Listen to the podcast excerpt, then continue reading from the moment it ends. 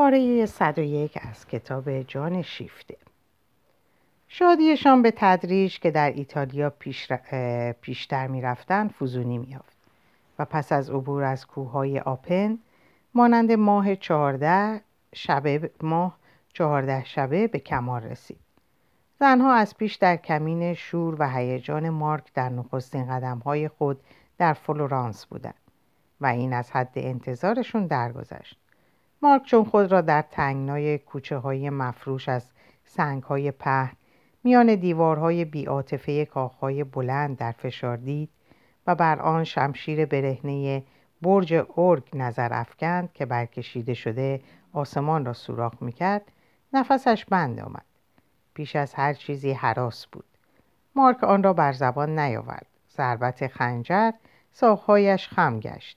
به دیوار تکیه داد. سپس بر همانسان که خون از زخم فواره می‌زد، تحسین او در فریادهایش فوران کرد. همراهانش می‌خندیدند. آنان جز زیبایی چیزی نمی‌دیدند.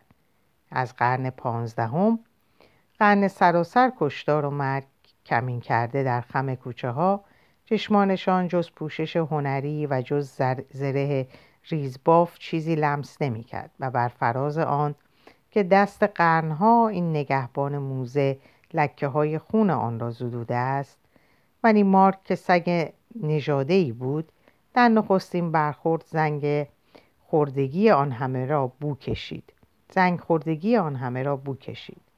خون است، زمان بر آن نمی‌گذرد. آیا این خون ماتئوتی است؟ در کنج میدان آنت جایی را که ساوونارول آن بز خدا در آتش سوخته بود به او نشان داد و آنجا بر جبهه سیاه کاخ قناره هایی که سرها و پاره های اندام شورشگران بر آن آویخته می شد و بر دیوارها، در کلیساها، آن دوچه ها، آن سالاران، آن قصابان بزرگ و این زنها می خندند. همچنان که بر نگاره های دیواری و بر پرده های نقاشی موزه ها دختران موبور می خندیدند. دخترانی لاغر با پاهای دراز و قامت پر انعطاف همچون نی، با سرهایی که برای ساقشان پر سنگین است. و مارک خندید، او نیز خندید. زندگی زیباست. و هنگامی که آسمان بدان گونه که بر تارک کاخهای عبوس تاج بنفشه هایش را بر پیشانی زندگی می‌گذارد، بر او می‌بخشد که بی‌رحم است. و زیر این پیشانی نیز آنگاه که آن چشمان سوزان همچون دهن‌ها می‌شکافد و در این دهن‌ها موسیقی گفتار خوشنوای توسکان و برای آنکه مستی آسمان و هنر و پیکرهای زیبنده به نهایت برسند، یک غذای خوشگوار با یک شیشه شراب خنک و گرم کیانتی. مارک اهل پرهیز هیچ نبود و نیز همراهانش، آن دختران نوح. آنان به هر چیز خوب نماز می بردن. ولی اگر هنگام غروب زمانی که خسته و شاد از پرسه زدنهای خود برمی گشتن سرشان می رقصید، از آن رو بود که چشمایشان بسی پیشتر از گلویشان پرتو افشانی روز را نوشیده بود و در اتاقهایشان که به همراه داشت و آنان درش را باز می گذاشتن، آن مرغ و جوجه و مرغابی هایش از تختی به تخت دیگر همچنان به پرچانگی ادامه می دادن تا که خواب از پایشان در می آورد. ولی اتفاق می افتاد که گاه در نیمه های شب آنت از جا بر می خواست. او خیلی زود سیر خواب می شد. بی صدا با پاهای برهنه به کنار پنجره می رفت تا آسمان شگرف پرستاره را بنوشد. آنت ساعتها در آنجا در جذبه‌ای کرخ گشته می ماند تا آنکه سپیده دم و سرما او را کس کرده به بسترش باز می گرداند. یک بار مارک آمد و به او پیوست. شب پیش از حرکت بود. عصر فردا میبایست رهسپار روم شوند. 5 روز در شهر جاوید و سپس بازگشت. مارک بیان که دیده شود به مادرش نزدیک شد. دست خود را بر دست مادر نهاد. آنت یکه خورد و شتابان مانند بچه‌ای که مچش گیر افتاده باشد عذرخواهی کرد و گفت: سرم غر نزن. در چنین شب‌هایی وقتی که از عمر این همه کم مانده، خوابیدن گناه است. مارک بدان گونه که از راه ادب در چنین مواقعی میگویند اعتراض نکرد. گفت از عمرت چندان هم کم نمانده، هنوز خیلی وقت داری. گفت راست است. این گفتش را آنت فردا شب به یاد آورد. ولی رفت و شنلی آورد و به مهربانی مرشانه های مادر افکند. آنگاه آنت خنکی شب را حس کرد و بر تنش لرزه نشست. مارک دست او را گرفت و بدین سان آن دو ماندند، چشم‌ها به شب و به اندیشه‌های خود بردوخته. آنان از پنجره طبقه آخر بام‌های فلورانس را می‌دیدند که بر برج‌های ناقوس و آن گنبد ستبر دوئومو از میانشان سر برآورده بود. گنبدی تکیه داده بر دیوارهای زیر خیش، همچون حشره قولاسا آماده جستن. از پایین زمزمه چشمه‌ها برمی‌خاست و ساعت‌ها که مانند خروس‌ها سر هر یک ربع اسم شب را به یکدیگر باز می‌گفتند و بیان که خستگی بشناسند، گریز زمان را به یاد می‌آوردند. گاه به ندرت گام‌های سنگفرش خیابان را به طنین در می‌آورد و از اتاق پهلویی آنت و مارک لبخند می‌زدند. خورخور کوچک و مصمم آسیا به گوش می رسید. آنت از پسر خود پرسید: حالا پسر گنده، خوشحال هستی؟ مارک گفت: از تو ممنونم مادر. ممنون برای چه؟ برای اینکه به من زندگی دادی. قلب آنت از شادی لبریز گشت. پس روی هم رفته از ماجرا دلتنگ نیستی؟ مارک پرسید: ماجرای مرد بودن؟ نه، روی هم رفته بدبختی ها و شرمساری ها و بیرحمی ها و مرگ در پایان کار. این همه به زندگی کردنش میارزید. این زیباست، خوب است. با آرامش در قلب، آرامش در جنگ و همرزمان خوبی مانند این دو تن. مارک زن خفته را نشان میداد و بازوی خود را گرد کمر آن دیگری حلقه میبست. آنت گفت: آن که از پا درآید، آن دو تن دیگر او را به مقصد خواهند رساند. او به خود میاندیشید. مارک گفت: قول میدهیم آن که پیروز شود برای هر سه خواهد شد. آنت با سرافرازی گفت: برای همه. مارک از شادی خندید و با شور بسیار آنت را بوسید. آنت هم فشار آغوشش را پس داد. قشقش پاهای برهنه صدایی ریشخند آمیز زمزمه کرد: مچتونه گرفتم. و انگشتان دو پنجه خود را در نرمی گردنشان فرو برد. این آن ماده گربه بود. آسیا گفت: چه رسوایی! مامان آنت شوهرم را از راه به در میبرد. هی هرزگر، زود بیا به رخت خواب خودم. ولی آن دو او را میان خود گرفتند و هر سه خود را با آن شنل چوپانی پوشاندند. آسیا سر به سر این، سر به سر آن میگذاشت. این و آن هم قلقلکش میدادند. ولی هر سه در برابر سپیده دم زود، آهنگی که گویی بر سر بام ها میدوید، بی حرکت ماندند. تاریکی به گوشه موش ها میگریخت و ناگهان دشنه یک خاج بر تارک یک گنبد از پرتو زرین شعله ور گشت. روز حمله کنان سر رسیده بود. تا اندازه دیر وقت از مهمانخانه بیرون رفتند. با خود قرار گذاشته بودند که هیچ چیز از این آخرین روز را به هدر ندهند. ولی بار دیگر در بستر خود به خواب رفتند و دیر بیدار شدند. مارک و آسیا که در آغوش یکدیگر چشم گشوده بودند، به شنیدن زنگ ساعت 11 از جا پریدند.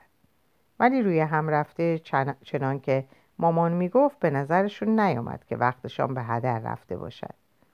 آنت منتظر ایشان نمانده بود. روی میز نوشته مختصری برایشان گذاشته، با ایشان کمی بیش از ظهر درون کلیسا زیر گنبد میعاد گذاشته بود. آن دو آنجا به جستجویش رفتند و سرانجام او را در تاریک ترین نقطه، در سایه محراب اصلی، در پای پیکره اندوهبار پایین آوردن مسیح از صلیب یافتند. از همه کارهای میکلانژ این اثری بود که برای قلب آنت کشش قلب ناپذیری داشت. آمده بود تا با آن ودا کند. آن دو او را با خود بردند. آسیا میکلانژ را کمتر خوش داشت. روی هم از هنر کمتر خوشش می آمد و برای آنکه بیزاری خود را از این کرمینه های سنگی نشان دهد، که در نیمه تاریکی گویی که در تار عنکبوت پیچیده شدند، لبهای خود را با بی‌اعتنایی پیش آورد. عنکبوت هم آن بالا بود و با پاهای بس عظیمش در ته چاه گنبد کس کرده بود. آسیا به شتاب آنان را دنبال خود کشید. گفت اوف، بریم بیرون. او در پای این خدای منقبض گشته که در ته سوراخ در کمین نشسته است خود را هرگز آسوده نمی‌یافت. مارک گفت شیطان آب مقدس را دوست ندارد. آسیا پاسخ داد من آب روان را دوست دارم. آب زمین، رو در روی آفتاب.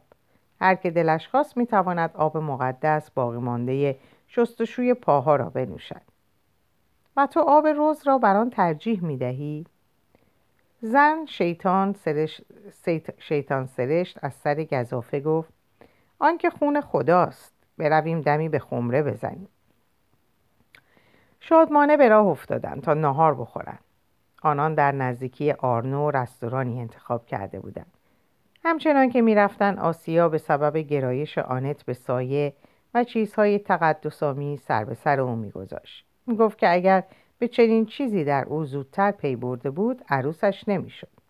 آنت می گفت که سایه لازم است تا بهتر بتوان از روشنایی بهره جست. آسیا پاسخ می داد رنج هم لازم است تا بتوان شادی را بهتر چشید. من این افسانه را می دانم. ممنونم. من هم به شادی که آبی در آن نریخته باشند اکتفا می کنم. مثل شراب ناب. سرم آنقدر بزرگ است که تاب آن را بیاورد. من نمی خواهم در جامم اشک باشد. مارک خودم را خالص می خواهم. مارک من. همشو برای خودت می خوای. مال هر دومونه. از خم من بود که بیرون اومد. مارک اعتراض کرد. خب من در این میان چه نقشی دارم؟ مسخره است. شما ننه جان ها هر دوتاتون دهنتون رو ببندید. من در این که خورده و آشامیده بشم حرفی ندارم، ولی بذار دست کم از جانب بشریت فراخ گلو باشد. آسیا گفت بشریت خود منم، ولی افزود شوخی میکنیم جانم، حق با توست. برای همین هم هست که ما دوستت داریم. من همه را برای خودم نمیخواهم. میخواهم که مارک من مال همه باشد. بگذار آنهایی که گرسنه‌اند تو را بخورد و خدا کند که هر سه‌مان با هم خورده و آشامیده بشویم. آنان در پونت وکیو برای خرید برخی یادگارها در دکانها معطل شدند. چند تکه خاتمکاری، چند روکش جلد. آسیا شاخهای مرجان میخواست که با آن از چشم بد برکنار بماند. با آنکه این چیزها را او ریشخند میکرد یقین نبود که در ژرفای جان در هم آمیخته خود بدان اعتقاد نداشته باشد. در او از مذهب دیگر نشانی نبود، ولی از خرافات تا بخواهی. البته این چیزها بازی است، ولی برای خوب بازی کردن باید آن را جدی گرفت. در اثنایی که آسیا درون جعبه ها میکاوید در پیرامون خود چشم بد را نمیدید که پرسه میزد. مارک که نگاهش مانند او سرگرم انگشتانش نبود در مدخل پل متوجه چند تن از پیراهن سیاهان شد. جوانانی که کمین گرفته بودند و تنی چند از ایشان هم در رفت آمد بودند و هنگامی که از پشت سرش میگذشتند وارسیش میکردند. مارک میان دو تن از آنان متوجه نگاههایی شد که او را به هم نشان میدادند. او چیزی از این به همراهان خود نگفت. در هر زمان دیگری آسیا میتوانست پیش از او ببیند و حتی حریفان را باز شناسد. زیرا این نخستین بار نبود که چنین چهره‌هایی بر سر راهشان پیدا میشد. ولی طلسم‌های مرجان مانند خدایان قبیله دیگر چشمان آسیا را به خود گرفته بودند و او را به سوی دام میکشاندند. پس از آن که زنها خریدهای خود را به پایان رساندند، با مارک به سوی مدخل پل باز آمدند و اینک به گروه در کمین ایستاده که مارک وراندازشان کرده بود برمیخوردند. آسیا که درباره چیزک‌های خریداری خود پرچانگی میکرد یک بار خاموش گشت و پس از گذشتن رو برگرداند. به نظرش آمده بود که آن لوگانو، همان که با اونامیکو سر و سری داشت، با تاکسی از آنجا گذشته و شاید این تصوری بیش نبود و نگاهش به دنبال تاکسی که چند قدم دورتر ایستاد میرفت. آسیا چشم دوخت ولی کسی از تاکسی بیرون نیامد و هنگامی که او پشت سر خود را نگاه میکرد باز او را فریب می‌داد و سرنوشت بد از روبروی او فرا می‌رسید. آنان وارد خیابان ساحلی لونگارنو آچایولی می‌شدند که مردی سالمند با ریش جوگندمی، پشت اندکی قوس کرده، با چهره‌ای عصبی و تکیده روشنفکران و چشمان نزدیک بین، در پس عینک از سوک کوچه‌ای به در آمد. همچنان که راه می‌رفت نگاه‌های آشفته و مضطربی به پیرامون خود می‌افکند. پسر جوان 14-15 ساله‌ای پیشاپیش او می‌رفت و چشمان تیزبینش بر آن پرندگان سیاه به کمین ایستاده افتاد. درست یک دم پیش از آن که هجوم آورند، پسر فریاد زنان خود را نزد پدرش انداخت و کوشید تا او را به سوی در خانه‌ای بکشاند، ولی همگی آن گروه هیاهو کنان هجوم آوردند. در یک دم بچه 10 قدم آن سوتر افتاد و در غلطید. پیرمرد که در میانشان گرفته، سیلی‌اش زده، عینک را روی چشمانش شکسته، لگدی به شکمش نواخته بودند. 2 تا شد، زانو خم کرد و تلو تلو خورد، در خود چنگ انداخت، زوزه کشید. یکی از مهاجمان فریاد کشان چماق خود را بلند کرد. پسر نوجوان که عینک برخاسته بود، دوید و خود را پیش پدر انداخت تا ضربه را از او دور کند. چماق بر بازوی بلند شده اش رسید و بازو مانند ساقه درخت ترق صدا داد. پسر افتاد. وحشیانه لگد مالش کردند و گردنش را گرفتند، مانند سگی که بخواهند به آب بیاندازند به سوی ساحل رودخانه کشاندند. همه این فیلم گویا با سرعت فزاینده گردباد از برابر چشم‌ها گذشته بود. پیش از آن که آسیا مجال آن یافته باشد که باز به سوی مارک توجه کند، و آن دم که او به این صرافت افتاد، مارک دیگر تاخته بود. گروه 3 نفریشان در سواره روی خیابان تنها مانده بود. رهگذران همه از ترس گریخته بودند یا که پنهان شده از دور نگاه می‌کردند. یک افسر ارشد سالمند آراسته به مدال و نشان که با اتومبیل از نزدیک گروه آدمکشان و آن بچه کمک خواه می‌گذشت رو برگرداند و راننده بر سرعت افزود. مارک فریاد زد: ناکس ها! قلب او پیش از خودش از جا جسته بود. پیش از آن که خود بداند چه می کند، مانند خمپاره در آن گروه سیاه فرو رفت و خود را در احاطه ایشان یافت. مارک بچه را که بالا تنه‌اش هم اکنون بر فراز جان پناه آویزان بود، از چنگشان بیرون کشید، ولی دیری نپایید. تقریباً بیدرنگ سید نجات داده را روی پیاده رو از دست انداخت و خود خمگشته هر دو دست را به سینه چپ خود برد. یک فاشیست دراز بالا که به اندازه نیم سر و گردن از او بلندتر بود، همان که او را روی پل برانداز کرده بود، در آرواره درندگان داشت، 2 دستی با ضربه از پایین به بالا کارد خود را در تنش فرو کرده بود. آن 2 زن این ضربت را به چشم خود دیدند. آنت تلو تلو خورد، گویی که ضربت به او رسیده بود. آسیا همچون ماده پلنگی برای دفاع از شوهرک خود به سوی او خیز برداشت و هر ده ناخنش چهره نفرت انگیز قصاب را شخم زد و چشمهایش را سوراخ کرد. تماشاگران انتظار کشته شدن او را داشتند، ولی یک باره صحنه عوض شد. مردی که از دور مراقب این گیرودار بود و به نظر می رسید که آن را رهبری می کند، به نوبه خود خیز برداشته بود. کلمه چند کفایت کرد. در یک دم همه آن گروه پراکنده شدند. فضای خالی در پیرامون مارک و آسیا پدید گشت. آن 2 تنها بودند، زیرا آفتاب و آن انبوه مردم که اکنون در 30 قدمی گرد آمده بودند نگاه می کردند. مارک مرده بود و همان یک ضربت. 2 دستش روی قلبش به هم پیوسته، جوی خون از میان انگشتانش روان بود. سرش روی سنگفرش خیابان خم گشته، چشمان بازش دیگر نمیدید و زیر پرده خون آسمان توسکان بر آن نقش پذیرفته بود. آنت تنها فلج گشته در 15 قدمی نگاهش میکرد. چشمانش فراخ باز، نفس بریده، دستها یازیده، مانند دم فرسوده‌ای که فشفش کند نفسش باز آمد.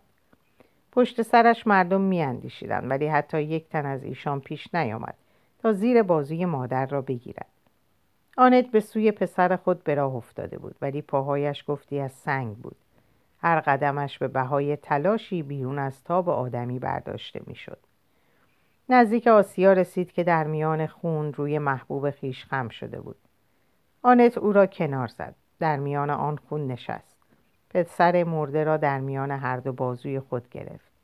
فشرد، بر زانوان خود درازش کرد و ناگهان همه زندگی همچون رودخانه‌ای به هنگام گداز یخها درد به سویش باز آمد. چهره به سوی آن بیرحم، به سوی آسمان تهی برداشته، مانند زن نوحه‌گری از مردم کوروس زبان گرفت. انبوه مردم خاموش به نوبه خود از هیجان لله می‌زد، ولی برای بیشتر ایشان این همه از آن گونه هیجانی بود که در تماشاخانه دست می‌دهد. آسیا شگفت زده از گریه باز ایستاده بود تا به آن نوحه گوش دهد. مادر پسر خود را صدا می‌زد: برگرد، برگرد، بچه‌م، نرو. آنت این را به تضرع از او می‌خواست. این را از دیگر مادران، از چشمهای بی پایان زندگی طلب می‌کرد و مانند عرفه آماده بود که به جستجویش به دانجا برود. آنت فرزند را بوسید، دهان خود را بر آن سوراخ خون فشان، بر چشمه سینه گذاشت و آن نوحه دلخراش همچنان از آن دهان خونالود ادامه می‌یافت، اما هیچ اشک از چشمانش بیرون نمی‌زد. آنگاه پلیس وارد صحنه شد. در چند دقیقه انبوه مردم به آن سوی پر رفته شدند. رفته آمد از 4 سو قطع گردید و از کوچه پر سانتا ماریا یک تاکسی به سرعت تمام فرا رسید و نزد آن دو زن و آن نش ایستاد. مردی که پنداشتی کارگردان این صحنه بود از آن بیرون آمد، سر برهنه، با اندوهی ساختگی و پرشکوه. تسلیت‌های رسمی گویان نزدیک آنت آمد و به اشاره او 2 مرد دیگر خم شدند تا نش را بردارند. اینجا نوحه یک بار خاموش گشت. آنت چشم در چهره دشمن دوخته او را کنار زد.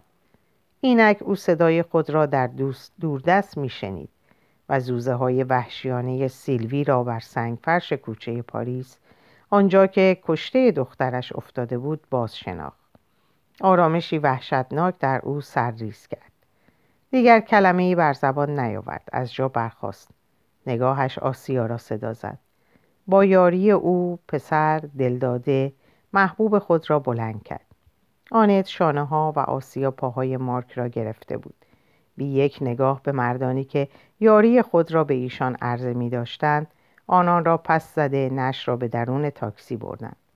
دراز خواباندنش. آسیا سوار شد. پیش از آن که آنت خود سوار شود، در پس دیوار پاسبانان کمی دورتر چشمش با آن پیرمرد و آن بچه افتاد که پیراهن سیاهان به سرشان ریخته بودند و پسرش در راه نجات ایشان کشته شده بود. آنان با چشمان سگ کتک خورده و خونالود و لجن مالیده که پوزش می‌طلبند نگاهش می‌کردند. آنت با تکان سر سلامی آهسته و موقر به دیشان داد. آرامش فاجعه بارش گویی که می‌گفت همین خوب است. تاکسی به راه افتاد. در مهمانخانه بر سر راهشان روی پلکان حتی یک چهره دیده نمی‌شد. پلیس محل را روفته بودند. در اتاق زیر شیروانی، آنجا که آنت با پسر خود برآمدن روز را دیده بود و اکنون آفتاب مردم کش در آن آتش می‌زد، آنت پیکر مرده را شست، زخم‌بندی کرد، رختش پوشاند، اجازه نداد که هیچ دست دیگری آن تن مقدس را بساید مگر تنها آسیا. ولی از آسیا هیچ کمکی بر نمی آمد. با آنکه او با چهره مرگ خو گرفته بود، زیر بار این واقعه از پای در می آمد. نمی توانست نش محبوب را ببیند و با حقحق گریه، با بوسه های دیوانه‌وار بر او فرود نیاید. آنت او را به اتاق پهلویی فرستاد و در به رویش بست تا کار آرایش مرده را به پایان برساند. پس از آن، هنگامی که در را باز کرد، آسیا را دید که در آستانه در بیرمق افتاده. او را همچنان رخت پوشیده بر تخت دراز کرد. آسیا بی‌حس خود را به دست او واگذاشت. به تناوب گاه کرخ بود و گاه شوری دیوانه‌وار به او دست می‌داد. در پیرامون اتاق‌هاشان خاموشی فرمان روا بود. همه چیز چنان ترتیب یافته بود که خاموشی نفوذناپذیری میان آن دو زن و جهان خارج حائل باشد. هیچ کس به دیدنشان نمی آمد. سخت مراقب بودند که با ایشان کسی نتواند به گفتگو درآید. آن دو نجات یافته سوء قصد، آن پسر و پدر، بیهوده کوشیدند تا بیایند و سپاسگزاری کنند. زنها بویی هم از آن نبردند. در مطبوعات نیز روی حادثه سرپوش نهادند. پزشک قانونی برای ظاهرسازی آمد. نزدیک پایان روز مقام‌های ایتالیایی نیز پدیدار شدند و مراتب همدردی خود را اظهار داشتند. آنت سر برافراشته آرام و عبوس آنان را پذیرفت. آن نیرو در او بود که چیزی از تأثیرات خود نشان ندهد. آسیا ناگزیر شده بود که خود را در اتاق دیگر پنهان کند تا مبادا خشم و بیتابی خود را ظاهر سازد. خود را روی تخت انداخته آن را گاز می گرفت. نماینده کنسولگری فرانسه به نوبه خود و بس دیر خودی نشان داد. گواهیشان را ثبت کرد و درباره گذاشتن جسد در تابوت و حرکت دادن و فرستادنش به فرانسه با آنت مشورت نمود.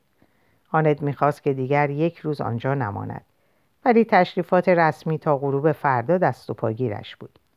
باری آنت ناچار شد که شب را در آن شهر مردم کش، در آن شهر سنگدل که قرن‌های فراوان خون کشتگان را لیسیده است، به سر برد.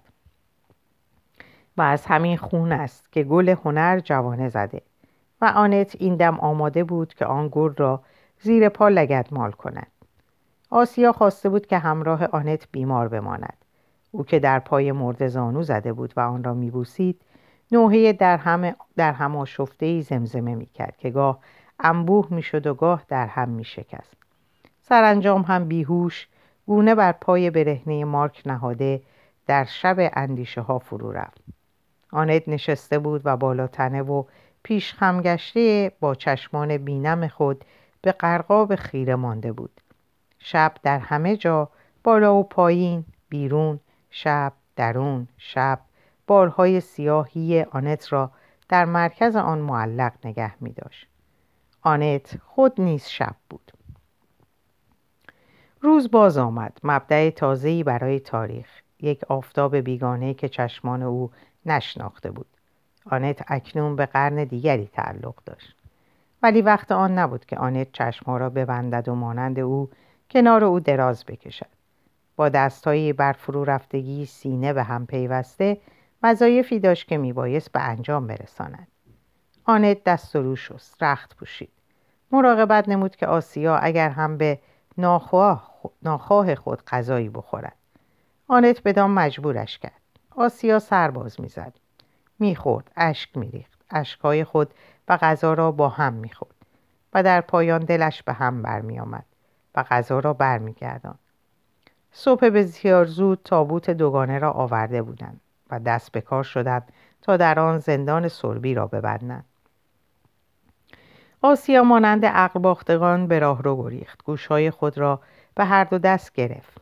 آنت از آن سر باز زد که دور شود. نگاه میکرد که فرزندش را چگونه در تابوت زندانی میکنند.